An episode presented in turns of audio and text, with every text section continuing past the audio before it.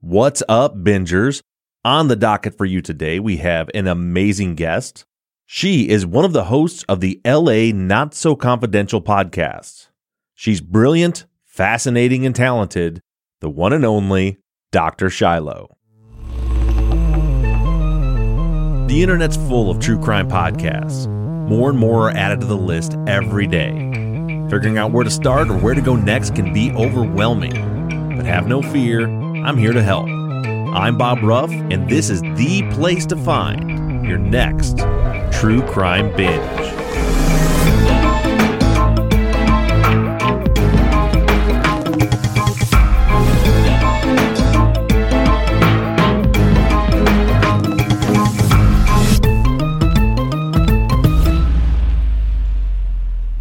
So, Dr. Shiloh is your superhero name because no, one knows your full name. Is that accurate?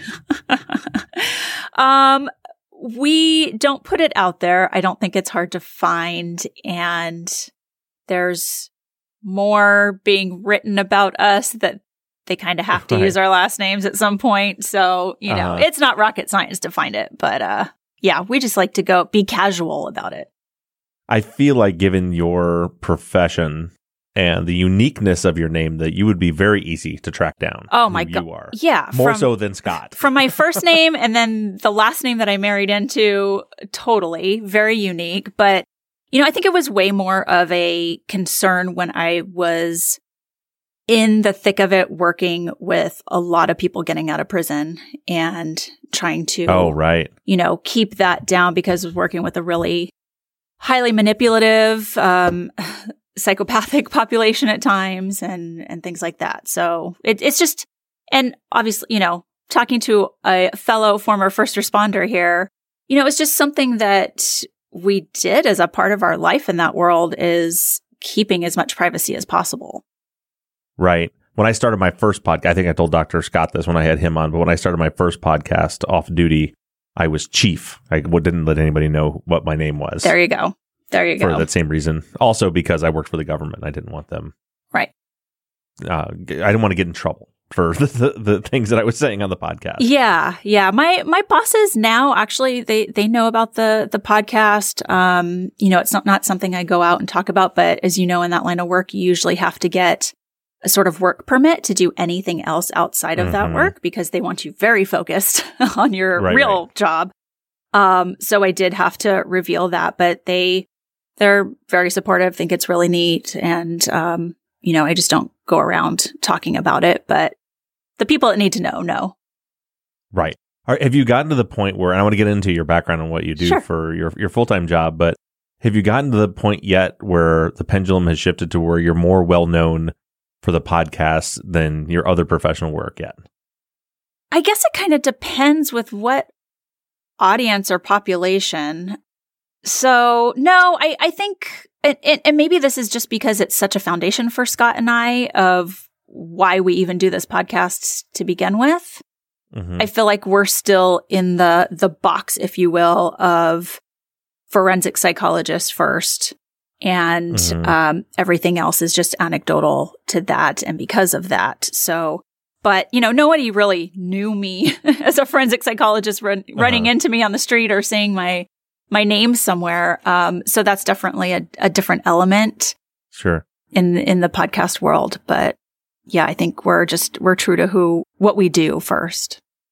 So you said you said the the reason you wanted to do the podcast to begin with. What was the reason? Why'd you guys start LA Not So Confidential? we were both podcast consumers, but we were literally just chatting one day and I said, you know, there, it just seems to be a void of anybody actually working in the field talking about it from their perspective and that's, that's doing the work now. And it, understandably, you know, it's, it's hard to do this and be in the job and have regular work commitments and then do a podcast. So, you know, I was finding a little bit with like students of forensic psychology that were maybe at the master's level who, like we all were, were super excited about what they were learning. And so they were kind of just regurgitating maybe what they were learning in class or in books. And then other than that, it was just true crime fans talking about, you know, what they could find and research in the way that they research. So I really found that there was a void that Scott and I could fill. And I told him, I said, it wouldn't be something necessarily you and I would listen to because why would we want to listen to two forensic psychologists talk about forensic psychology? Because that's what we do. But mm-hmm. I think other people would. So, you know, that's kind of the funny part of the story that he was just like, no, we can't. We totally like cannot do something like that. That's going to take too much time. You're crazy. No one will listen. And then, you know, his little creative entertainment brain started. I didn't mean to say little. I don't mean little, but you know, you heard it here. Yeah, first. yeah. Dr. Scott has a little brain. It's it started going. You know, I could I could smell the smoke from the wheels turning, and he's like, mm-hmm. "Here's what we're going to call it." And then I knew he was in on my little plan after that. Yeah, so he's got a pretty interesting background. You, you mentioned him being uh, in entertainment, uh, and we had him on Truth and Justice uh, right. a couple months ago. So what is what is your background? How did how did you get to be baby Dr. Shiloh to Dr. Shiloh, forensic psychologist and podcaster? Well, the funny thing is I never wanted to be a psychologist. So I found myself here in a very, I think, unique way from other psychologists who set out on this journey, you know, very early on from even their undergrad. Um, but I grew up in a law enforcement family. So criminal justice was just the norm for me. It was the talk around the dinner table at night. Um, both my my mom, my dad, and my stepdad, and then eventually a brother were all in law enforcement. So no matter whose house I was at, you know, on the mm-hmm. weekends or during the week, you know, that, that was very much a part of my world. I mean, I, I always say that I grew up in police stations because that was, um, it, it, not out of the norm for me to, oh, we got to go pick something up. Let's go to the station real quick or, you know, dropping by. And so it was always interesting to me. I knew I wanted to do something in criminal justice, but I really didn't want to be um, a patrol officer, a street cop. You know, that's what my parents had done. I think children always kind of strive to do something a little bit above and beyond what their parents laid the foundation for, for them. And I really liked investigation. I was kind of like, okay, I'm, I'm leaning towards more investigative. So I still want to do law enforcement, but I'm not quite sure. And then by the time I got into undergrad, I was double majoring in criminal justice and psychology. And we had a, we had a club, the um, Criminal Justice Student Association that I was very involved with and was the president of that. But we would have speakers from real jobs come in and tell us about their jobs. And we had a special agent from the California Department of Justice come in. And I thought, that's it. Like, I've found it. It's investigative. I don't have to work the streets. It has a really cool title, special agent, and I don't have to go to the FBI. um, you know, it, it, you could simply get in with a bachelor's degree. You didn't need the experience that you needed to go into the FBI. So I thought this is perfect and I can stay in California. So that was kind of my, my vision from then on out. And I ended up going and getting a job as a civilian, as a police cadet at my local police department while I was an undergrad and really had some great opportunities there. I was working in their property and evidence department. So, you know, I would lug property and evidence down to the crime lab, the sheriff's crime lab in LA, and um, just working day in and day out with the detectives at the police department. So I end up graduating, and California is on a hiring freeze. So I'm like, okay, I got a couple jobs. I got my degree. Let me see what happens in the next six months. And then a year goes by, and they're still not hiring. So I, at that point, said, I can't just wait around and do nothing. And I decided then I'm just going to go federal. I'm going to go to the FBI. Um, but I do need experience in something. And I'm not a linguist. I'm not an attorney. I'm not a lawyer. So I guess law enforcement it is. And I, I went to my captain and said, Hey, I'm thinking about putting in for officer. Would you guys hire me? And I want to be honest and upfront that I'm not planning on staying here forever. And I know it's an investment in, in your, your officers, but this is where I'm at. And he was such a wonderful man and so supportive of women in law enforcement. And he said, I understand. Just give me four good years because we are making this investment. And I said, great, because that's all I need to put it for the FBI. Mm-hmm. Right. And, um, so they hired me and I went to the LA County Sheriff's Academy, which is the agency my parents were with, which was kind of nice. And, um, started in my job working as a patrol officer here in Southern California. And then I thought I got this wild idea about two years in that, you know, if I went and got my doctorate, the FBI cannot turn me down. So, right. You know, I was newly married and I told my husband, all right, I'm going to graduate school. And, um, I started that journey and that ended up taking five years. And in my internship is where I met Dr. Scott. Um, we spent a year doing work with sex offenders in Los Angeles when they're they're transitioning out into the community. So we were doing therapy and we were doing assessment work and I really really loved it. It had been kind of my second internship with sex offenders. Um, and I was really starting to like it rather than just kind of being that observer, you know, fly on the wall, curious person. And at the end of the internship, I did process with the FBI and was going that route and had made it through a few rounds and they gave me a conditional job offer. So they were about to start my background investigation and then our internship said, post graduation, we'd really like to hire you. We like what you're doing. And so here I was faced with this amazing new opportunity that I had never even really enticed and this thing that had kind of been my dream for 10 years. But you realize, you know, you're in a different place at some point. I'm like, do I want to go to another academy? Do I want to be sent anywhere across the country that they want to send me to?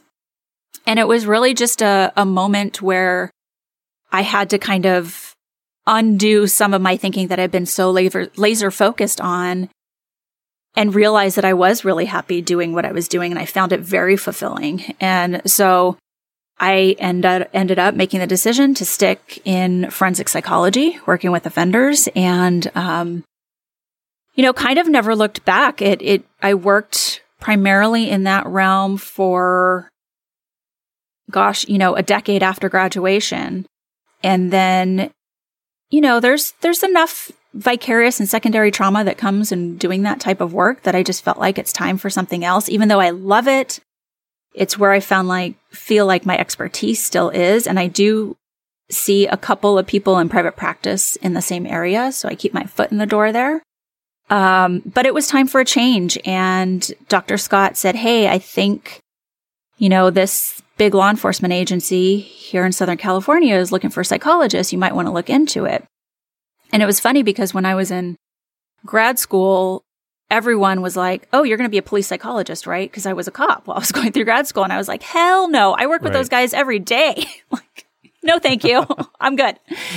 Um, but I really, one, needed a change. Two, felt like it, it was giving back. And if I could be of service to the good guys, you know, um, that was really important. And I, I did, my husband, I, I ended up marrying a police officer as well. Um, so I just felt like hey, I have, I have the practical experience. I have the, the emotional, intimate experience of being a family member as well. Um, maybe it's something I can get into and it's one of the most amazing jobs in psychology. I love it.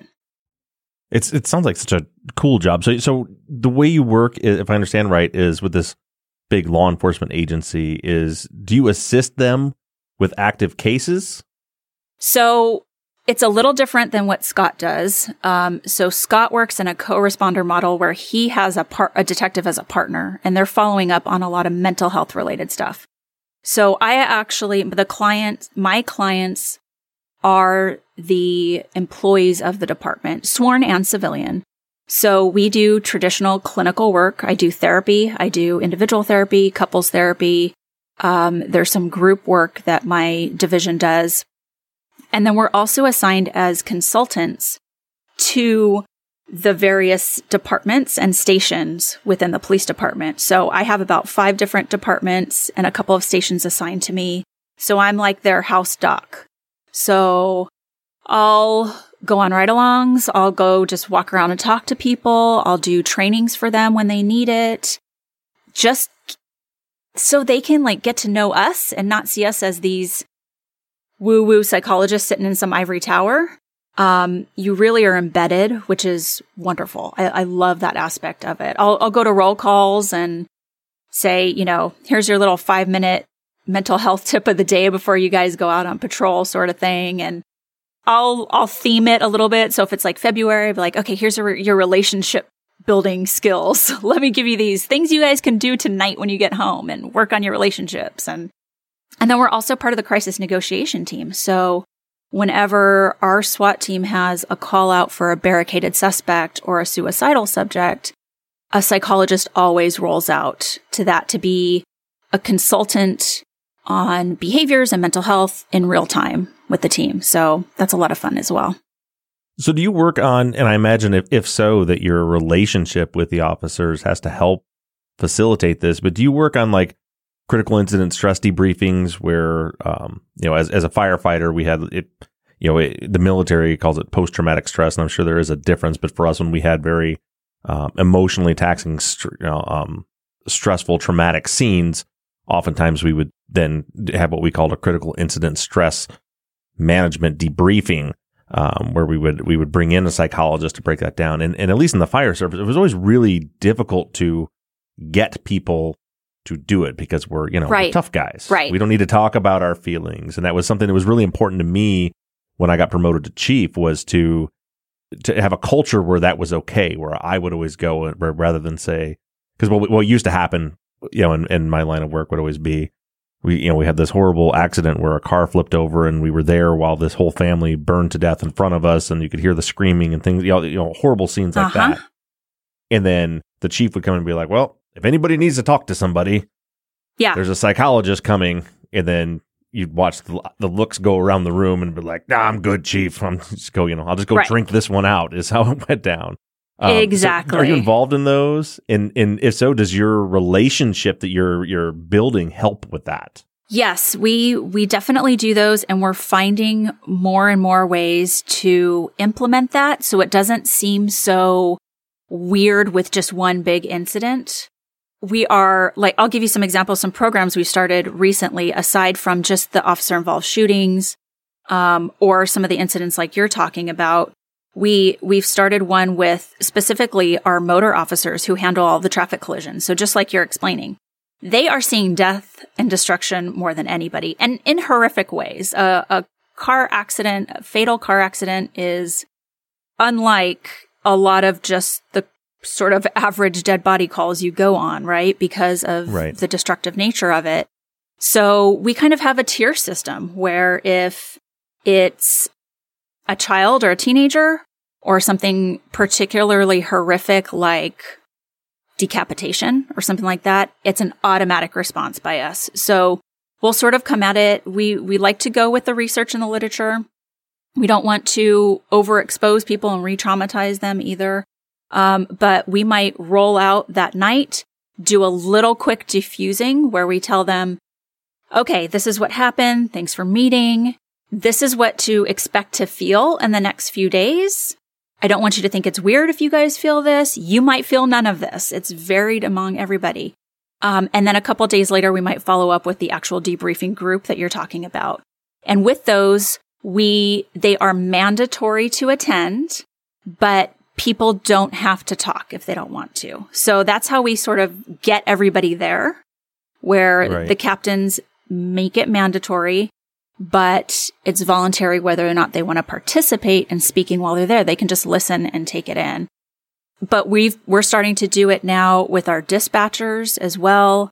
Um, our crime scene folks, because they just, you know, civilians always kind of get lost in a lot of this and the priority ends up going to sworn folks, but we're really trying to all encompass take care of our people because that's who we end up seeing in our office at some point then if it's never been addressed. So it's a lot of preventative measures. Right. That's great. And then, of course, and we're going to get into a case that we're going to talk about where, because you, you also like to, and to delve into the psychological behaviors of criminals, which I find very fascinating. I know a lot of my audience does too. Mm-hmm. Um, so the last question I want to talk about before we take a quick break and get into the case is tell me about your ink. Every time you lift your arm up, I see that you have you have a sleeve of tattoos, which you know you you hear somebody on a podcast being very professional and you don't expect to see them covered in tattoos, which I am I have the same problem. Uh, right, right. Well, I, I get that uh, just because I'm a woman sometimes. And then when I was a cop and then psychologist, it's like, oh, oh, oh, you know, I take my jacket off all of a sudden and people are like, wait, what? This is not What's this lining nerd up. doing with those tattoos? I know, I know. um, and it's funny. I, I just, I talked about this on another uh, podcast that I was a guest on. She said the same thing, like, whoa, you like lifted up your arm. What's happening? I have such an appreciation for the art of tattoo. I think it's fascinating. I am not a creative artsy person at all. And I think it's an incredible experience. I think everybody should go get one tattoo in their life just to sit through that. But I I I, love it. I I do. I have a I love Japanese tattoo. This is a three quarter sleeve that is all finished and done. I wish I'd done it earlier. I was scared to do my arm just because it's so bold, but I really wish I had done it earlier. Um, I'm working on a leg sleeve right now too. so leg sleeve. well, I'm just doing the top right now. I have one little space left. I'm doing all American traditional style and it's all different things that I'm sort of into. Um, some of my favorite movies. I have a, a bottle of lotion in a basket on my leg that is done in American, Silence of the Lambs yes, in American traditional style on my leg. Um, and I'm kind of contemplating going all the way to my ankle because I really kind of like wearing dresses to work again. Of course, they have to cover. But when I was working with sex offenders, I always wore pants. You know, you had to Uh-huh. be very mindful about how you presented. And now I'm like, oh man, I kind of like wearing a skirt and a dress every once in a while. So we'll see. I don't know. Is it a policy where you work that you ha- you you can't have tattoos showing? So like if you went all the way down your leg, you'd have to wear something to cover it. Basically, yeah. I, I have some little ones, my wrist and my ankles, which, uh, sorry, I'm not wearing long sleeves and pants every day to cover that. Right. Um, but uh, I, I'm mindful of it. You know, if, if I have a big meeting with some deputy chiefs or something, I, I am going to be a little bit more conservative, conservative anyway. But if I'm Mhm. standing up and doing a training in front of a bunch of cops that I already know, I mean, they've got more than I do. So right. Who funny, we, had, cares? we had similar policies, and when I left the fire department to podcast full time, one of the first things I do I did is when I finished this sleeve is to make this tattoo just go. just a little bit Zoom. longer. It just pokes down below my watch a little bit, just as a big, you know, f you to not being able to show my. there you go. Yeah. so they're on my hand, just a touch. And with that, we'll take a quick break, and we're going to get into the this case of a serial arsonist named John Orr. So, Dr. Shiloh, when I reached out to you, I originally reached out to you because I, I really want to, and I, I may still bring you back sometime to talk about it. You or Dr. Scott, but I really want to dig into it someday. The Chris Watts case because the psychology Oh, in yeah. that one is just fascinating to me. But you recommended that we we discuss this case of the serial arsonist John Orr, and then I started doing some. I didn't. I wasn't. I, to honest with you, I wasn't familiar with the case. I started doing some some reading and research before we came on here, and it is a fascinating case. And as a fire chief and fire investigator myself, uh, I'm, I'm really intrigued by it. Uh, so can you can you break down who who was John Orr and what did he do? Sure. And I promise this is not to rag on firefighters too much. Okay. I know, former cop, the banter goes back and forth. My brother is a firefighter, so I don't know where he went wrong, but um no, honestly, he's the smartest of all of us. You know, cops need heroes too. exactly. Exactly. I've heard it all. Um, but yes, fascinating case. And I think we are always, it just doesn't resonate. We can't wrap our head around when good guys do bad things. And man, hasn't that been a theme of a lot of social justice lately? And so, you know, I, when we look at John Orr, he was a fire captain in a city called Glendale here in Southern California, just kind of northwest of Los Angeles proper. Beautiful area, um, along the foothills, nice neighborhood. pretty decent sized fire and police departments. Um, they're usually, when you look at Southern California, when you take out kind of the, the big Los Angeles LAPDs and LA Sheriff's Department, Glendale is one of those that's kind of a moderate size uh, fire and police department. And then you have, of course, all these other little tiny ones in the county as well. But just a, a kind of a sleepy, beautiful place. Um, but he was uh, in from the 80s up through the 90s. There was a series of arsons of fires that were being set generally in stores where there was a lot of fabric or bedding or pillows. And so they started, of course, we love to name all of our serial offenders, right? So he got, got the name the pillow pyro. And there's estimations that he set probably 2000 fires and 2000? 2000. 2000. I have the number 21 written in my notes. Why do I why do I have 21 written down when there was 2000? Well, because because I'm wrong. well, no. Um, so I, I think a lot of it was done later, and I'll give your your audience a really great reference book on this from a friend of ours um, that wrote a book actually with John Orr's daughter. Um, but I think looking in hindsight and looking at the arsons that popped up, even when he would travel to conferences, and that's eventually how they sort of started putting the pieces together. Um, that they're looking that there could have been as many as 2000. So essentially, he was, like I said, the captain, the chief arson investigator. He was also the guy, he was what we call a public information officer. So whenever somebody, some representative from the department talks to the media about what's happening, you know, this is the guy that tries to put people at ease, tries to give information. Um, and he was always front and center as this person initially after a fire broke out in Southern California. Kind of that, that he was like that calm experience voice, just explaining to us what had happened. So there's this series of arsons. Ends up in 1987 that there ends up being a, a conference for firefighters and fire arsonist investigators sort of up the coast. But there are fires that sort of broke out all the way up there, which was really interesting. And then there's another conference where the same thing happens. So the investigators on this throughout the Southland are going, okay, this is really weird. We do know there is a phenomenon where firefighters have been known to be arsonists.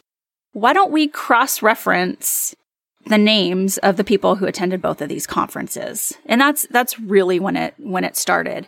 Um, up until then, a lot of his MO had been setting fires in those fabric stores or hardware stores. And what he would do is he would he would take a lit cigarette and tie it to um, a pack of matches that was then embedded into whatever the fabric was or the substance that was going to be flammable. He also would started off doing it in convenience stores where he would set bags of Doritos on fire, which is, mm-hmm. you know, they're very oily, they combust easily. More you can start a campfire yeah. with a bag of Doritos. Yeah. Um, mm-hmm. so, but once, once these, these blazes started happening on the way to these conferences, they got this list of names. And then around the time, that time, they also were able to pull a fingerprint from one of the match packets. And fingerprint analysis in the 80s was not what it is now, but eventually they went through over a million sets of fingerprints in comparison and finally came up with John Orr's name. So, of course, they were shocked. They wanted to more or less catch him in the act. So, what they did is obviously they put him under surveillance, like you're going to do with any dangerous offender that could strike at any time. Um, and he did end up going and setting a fire at Warner Brothers Studios and actually burned, the fire ended up burning a lot of some really famous TV sets over there. But what they did is they had the dispatcher purposefully give him the incorrect address to the studios when he was responding to the fire because it's mm-hmm. it's very close to Glendale in Glendale. And he went to the correct location. So it was a really interesting little trick that they used to add to right. their their uh, evidence there. I mean, they had enough, but they were like, let's just see what happens. And he showed up to the right place, even though they gave him the wrong address. So he eventually gets caught. Clearly, um, it when they when they go back and they search his house, they find a fictional script or book that he's writing called Point of Origin, which tells the story of a firefighter who is basically doing everything he's doing. It's a, it's a tell all manuscript, if you will. Right. A, a fictional manuscript, but it's Exactly. it's documenting his life. Exactly. Exactly. And there's got to be so much psychology there, even down to the device. You mentioned the device with the cigarette. So for those of you that, that maybe don't understand what's happening, basically he's made a timed arson incendiary device because what Right. they'll do with those is they'll light the cigarette, place the whole device somewhere, and then they can leave. And then as the cigarette burns down, it then eventually hits the matches. The matches ignite the paper. The paper ignites the yeah. material around it and goes. And not uncommon in the 80s to smell cigarette smoke indoors anywhere. Right. Yeah. We think now, like, well, as soon as you smell a cigarette at the hardware store, Oh, yeah. what's going on? But back then, yeah, it was it was no big deal that he would light these cigarettes. And then the big one that he that he I mean he was caught for maybe he got caught for 21 that for some I'm going to figure out why I wrote 21 on my piece of paper at some point. well, those are probably confirmed. Confirmed ones, right? sure. But you know, he was he was convicted uh, with on four counts of murder Right. uh, for a fire at the Ole's Home Center that, that occurred. It had been one of his first ones, right? It was October 10th, 1984. Right. Yes. It was, it was a hardware store uh, and there used to be a chain of them. They were called Ole's here in Southern California. And this one was in South Pasadena. And there were four people that died in that, including a little boy. And Right. so because he would light the, he would intentionally start the fires in occupied buildings right Yes. he wasn't just burning down vacant structures Right. During business hour. Yeah, absolutely. Mhm. Absolutely. Um, and so, yeah, in, in 1991, he ended up getting indicted for these charges, um, federally indicted. A federal grand jury indicted him. And, um, he, the jury ended up being deadlocked on whether or not he would face the death penalty, but they ended up sentencing him Mhm. to life eventually. And it, it strung out forever. I mean, he didn't get sentenced until like 1998, which oh really after Yeah. the conviction because he pled guilty right Mm-hmm. yeah. Yeah. Yeah. That particular case is what what fascinates me is now i've heard like you said that it, there's a there's this known kind of phenomenon right where firefighters will uh there there there can be these arsonists who are firefighters a lot of times we see it in um like volunteer or paid on call fire departments and they're they're, they're it's almost they're they're obsessed with putting the fires out Yes. and there's no fires, so they'll go start a fire so they can go put the fire out. Or, you know, there was a, a one I can't remember the names, but it was a famous case in the South where um there was the, the guy, you know, they got paid when they were fighting exactly. wildfires and he was broke and so he lit a giant wildfire that destroyed killed people, destroyed all these homes. But this one it was it, it almost seems like in in some of the cases that he was starting the fires in order to help himself like rise through the ranks of as a, as a respected arson investigator because that one at Ole's the local investigators determined it was an electrical fire Right. which means if you're thinking about it he's the arsonist he's off the hook they don't think it's an arson Completely. and then he comes in and says, no, this was an arson. And then proves to them how the arson happened. Right. Right. There's a really hysterical movie version of this with Ray Liotta that is just as good as it is bad. Uh huh. um, it's it's worth a watch. You know, it's it's it's pretty um, interesting. But yeah, they they play all those scenes through. It's called Point of Origin. Um, but all of those scenes where Ray Liotta's in there and figuring it out and schooling them on, you know, what it should be like and his temperament. But anyway, I, I think there's a lot of different things going on with him. There, there's a lot of different categories that you can put arsonists into, and even when you break it down with uh, firefighter arsonists as well. I think he has a lot of criteria for what we would say is pyromania, like more of the clinical diagnosis. and then also touches of what we see with firefighters where it's sort of the hero syndrome or, you know, it's for the attention of being the guy that saved the day. So as aside from the, the manuscript that they found in his home, they also found just videotape after videotape of him filming fires of structures. Um, a lot of them abandoned structures, I believe, in, in homes. I think in like areas where they were building new housing tracks, which was very huge, like booming at that time in Southern California. Mm-hmm. Um, so there's definitely this, this intense compulsion and voyeuristic piece to just filming it and then watching it later at some point, where he's right. keeping a record of it. Um, but when we when we look at pyromania, there's def it, it falls under impulse control disorders. So you have a couple different things going on. Usually there's a cycle with all impulse control disorders where there's the impulse, there's the growing tension, and then there is a release of pleasure when acting on whatever the thing is, in this case, setting the fire. And then there's relief from that urge because the urge creates so much tension and anxiety. And then generally there's some guilt with most people. It's, it's a spectrum. Some people feel some sort of guilt and then the impulse comes again. So there is that, that cycle that they go through. But usually the vast, vast majority of people who fit the diagnosis of pyromaniacs are adolescents. Right.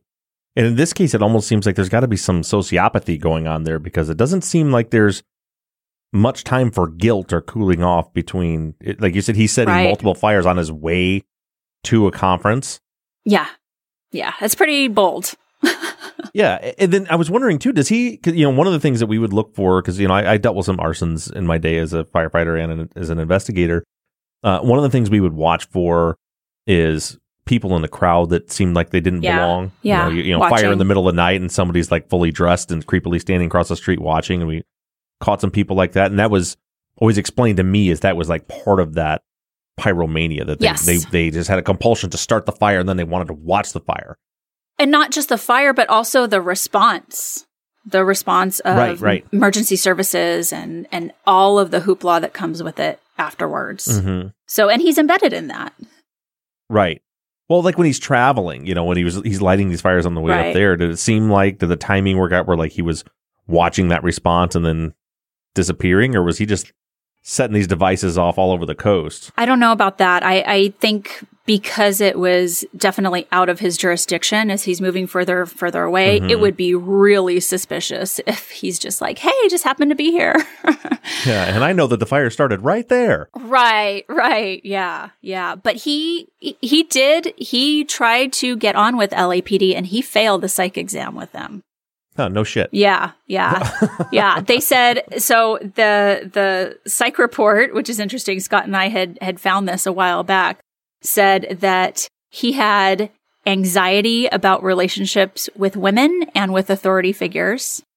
Um, and that it seemed hmm. like he really wanted a lot of recognition for himself. So, uh, you know, it's interesting right. insight. Um, in, in the book, which is called Burned Pyromania, Murder and a Daughter's Nightmare. It's by Frank Girardot and then Lori Orr Kovac. Um, they go more into his background and there are some things that are quite antisocial, quite psychopathic with him. He he just got up and left his wife and new baby at one point, just out the door, goodbye. He had asked his mother-in-law to engage in a sexual relationship with him. I mean, just very like devoid of some social boundaries and markers and and victimizing people in in not not criminal ways necessarily, but really hurtful, emotional, psychological ways. That to me all fits with what he's doing, especially the fact that it would be one thing if the fire he started what like if he started a fire kind of the end of his reign in 1990 and it killed somebody and that was like oh shit maybe I should slow down. Right. But the fire where the four people died was at the beginning. Yeah. I mean, he lit a fire and the result was four people died, including a two year old child and a 17 year old employee and a, and a 26 year old mother of two and the, the two year old's grandmother. These all innocent people died. and then he continue. You know that that doesn't phase him. It doesn't slow him down. He that's his launching point to continue Right. doing more and more and more of this. Yeah. And this, where that happened, you know, this town of South Pasadena is just such a tight knit community and it, it was big news and it devastated the region. Um, and then, like you said, you know, there's kind of this initial like, oh my God, what a horrible accident. This is an electrical fire. But he couldn't let that lie either, you know? Well, and let's talk about that for a second because I assumed when I, you know, in just my kind of cursory studying the case, that this was, you know, that the fires were intended for him to gain recognition as an investigator, right? That he comes in and you're wrong. This is what really happened. So he sets fire so that he can explain what happened, which seems like maybe there's some of that. But then as he continues, you know, to, to light fires in jurisdictions that aren't his, where he's not part of the investigation, there's obviously a lot more going on there. Why do you think that he was so in, well, I guess he was called into it, but why do you think he was so insistent on like in that particular fire to point out that it was an arson? When again, he would have been in the clear if they thought it was an accident. Right. Well, so especially lo- when we see a lot of um, violent serial offenders and individuals where psychopathy is potentially, you know, a diagnosis. Uh, it's not a true diagnosis, but it's something that we can sort of rate someone on a scale of getting away with it. They they think that's a given. Like, of course, I'm going to get away with this. So Right. no one's ever going to suspect me. I'm smarter than everybody else. Let me actually just one up them and tell them how they're doing their job wrong. So it's it's twofold. It's it's going into it not even thinking that they're going to know it's him. And then let me get ahead in my career. Let me show that I'm smarter than everybody else in my trade craft here. And, you know, it's not like he got caught because of that, like you're saying. You know, this was pretty Right. early on. This is only afterwards that they put all of that together. So it worked, you know, and so it's going to reinforce his behavior. Right. And he did sort of kind of it sounds like kind of right. He he became kind of a respected arson investigator, didn't he? Did he not through Yeah. you know, through those years? Correct. Because he was solving his own arsons. Yeah. What a genius. Right. right.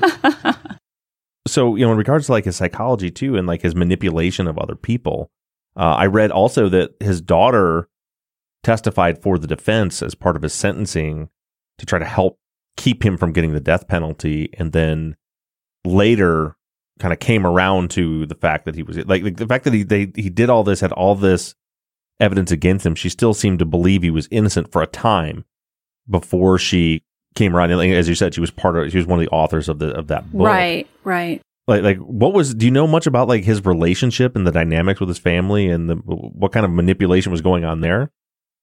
I don't, you know, it's really interesting in the movie, and I know it's um, Hollywood's creative liberty there, but it's it's very interesting how they show that he's able to sort of be manipulative and sneaky with all of these adults in his life. Um, I think there's even like a woman on the side that he's seeing, um, and they all everybody sees him as this hero, this wonderful person.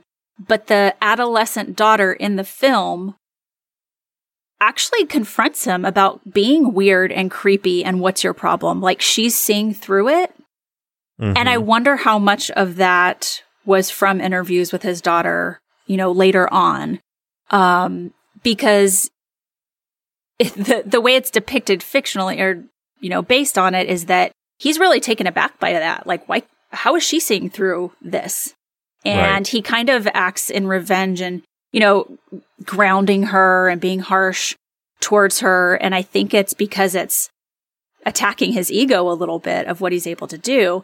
Now, as far as her sort of defending him to not have the death penalty, I mean, one, that could just be sort of her stance on the death penalty altogether. But, Mhm. you know, we, we, we see this a lot with the families of offenders. I mean, they're truly um, an indirect victim in all of this as well. We know they leave lots of indirect victims in their wake, but it's really hard to come to terms with this person that I trusted and loved and let into my life and relied on for X, Y, and Z is this monster.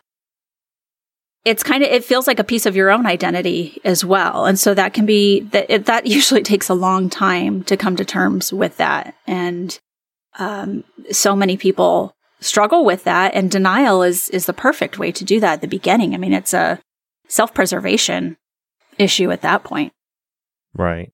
So, Dr. Shiloh, before we before we wrap this up, can you talk to us a little bit more about pyromania in firefighters or arson, you know, firefighters who are arsonists? Because that psychology is something that has always fascinated me as someone who was, you know, my job was to protect people and put out the fires and help them. It just never really computes with me why someone would be, you know, in that profession would be starting fires.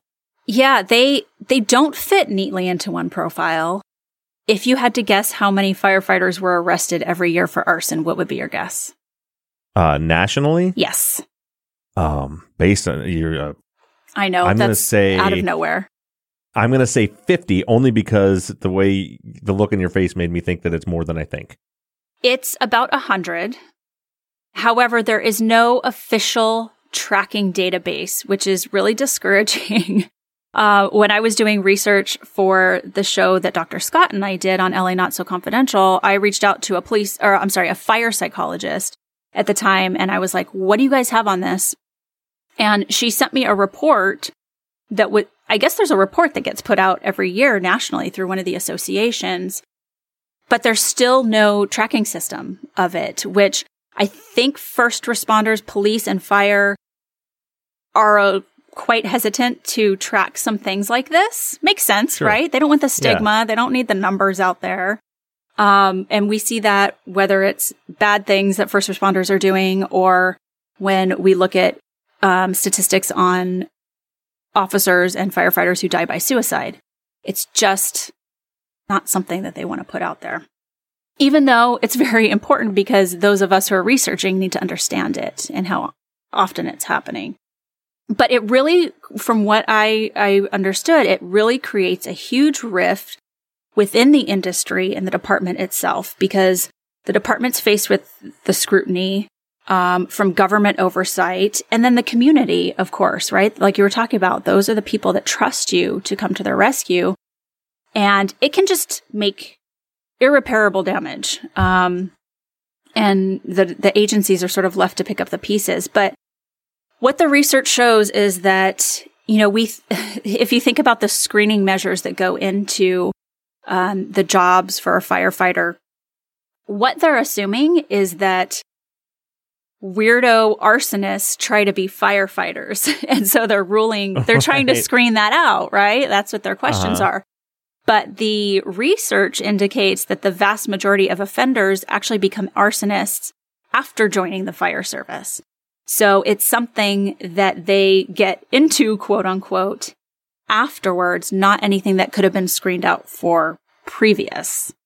That actually makes so much sense to me from having that experience being I was very young when I got into the fire service. Mm-hmm. And you think you know what it is and you've seen it on TV and you go to the trainings, but the first time that that bell goes off and you go fight an actual, you know, like a working structure fire, we call it. There's a house or a building that's burning and we're kicking down the door and we're going inside and it's hot and it's not like TV. It's dark. It's black. You can't see. There's, there's, you can hear the crackling. The heat's burning your shoulders as you're going in and you're, and you're fighting this fire. There is such a surge of adrenaline. It's terrifying when you're doing it. Sure. But when you, when you fight through that and, and come out, it's literally I can still remember the very first fire like that that I ever fought and coming out and like that is one of the most memorable experiences of my life. It's one of the greatest. You feel like it's the greatest accomplishment you've ever done. I can see how sure. that can become a draw. I, I I shouldn't say I could. I have seen it. Yeah, certainly myself as a young man and many young firefighters that I trained throughout the year.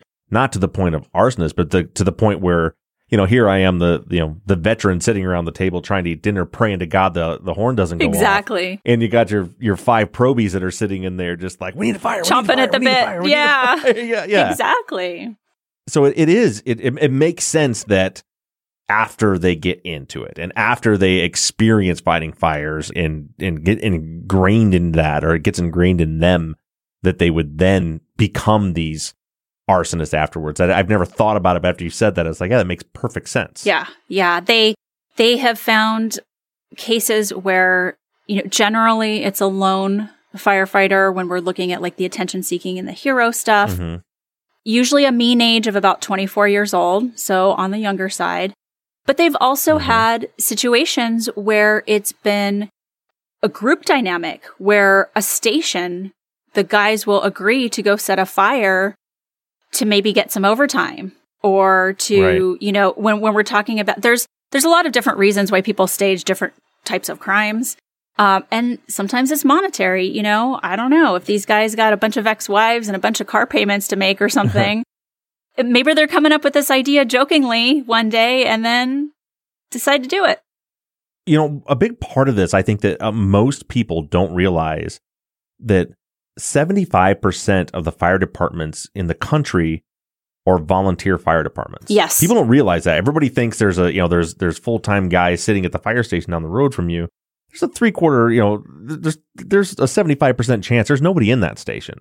In the volunteer fire service is really those they still exist, but they're few and far between. Really, on the East Coast, there's some true volunteers. Yeah. But for the most part, nationwide, a volunteer firefighter is actually what we call a paid on call firefighter, where they get paid right. an hourly rate when they respond to a call.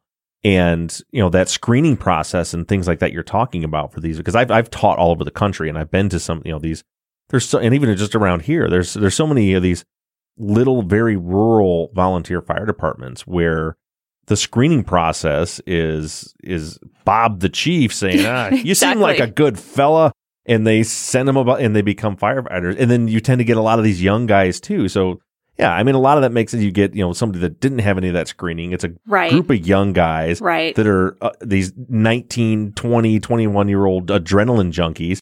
totally see them saying, "Why don't we just go?" you know, start that vacant house on fire and then we'll go get to go put it out because they're itching for that next fire. Yeah, I mean the the research did show that the bulk of those being arrested were volunteer or paid on call.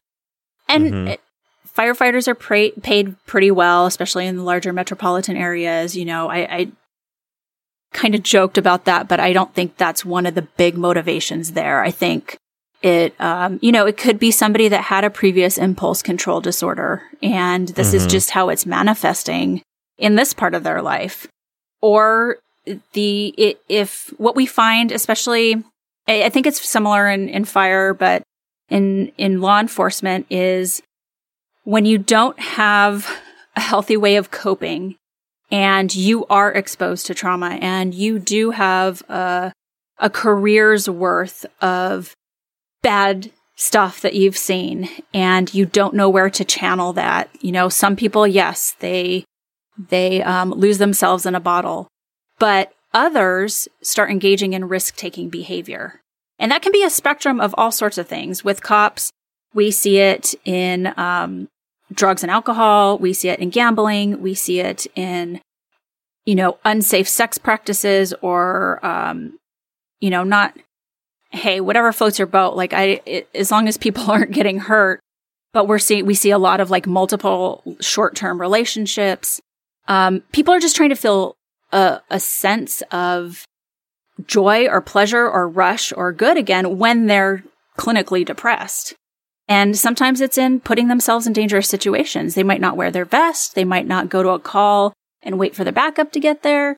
You know, there's all sorts of different ways. So I could see this specifically fitting in with firefighter first responders as also, in some instances, being sort of a manifestation of that.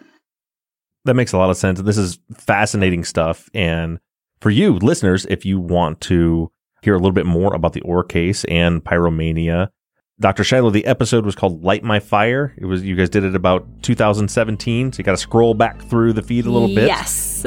you can find it. Yeah, uh, but the the LA Not So Confidential podcast is fantastic. They cover cases like this and they break down the psychology involved in all of them. It will make a great binge for you. And Dr. Shiloh, thank you so much for taking the time to join us. Oh my gosh, of course, anytime, Bob. My pleasure.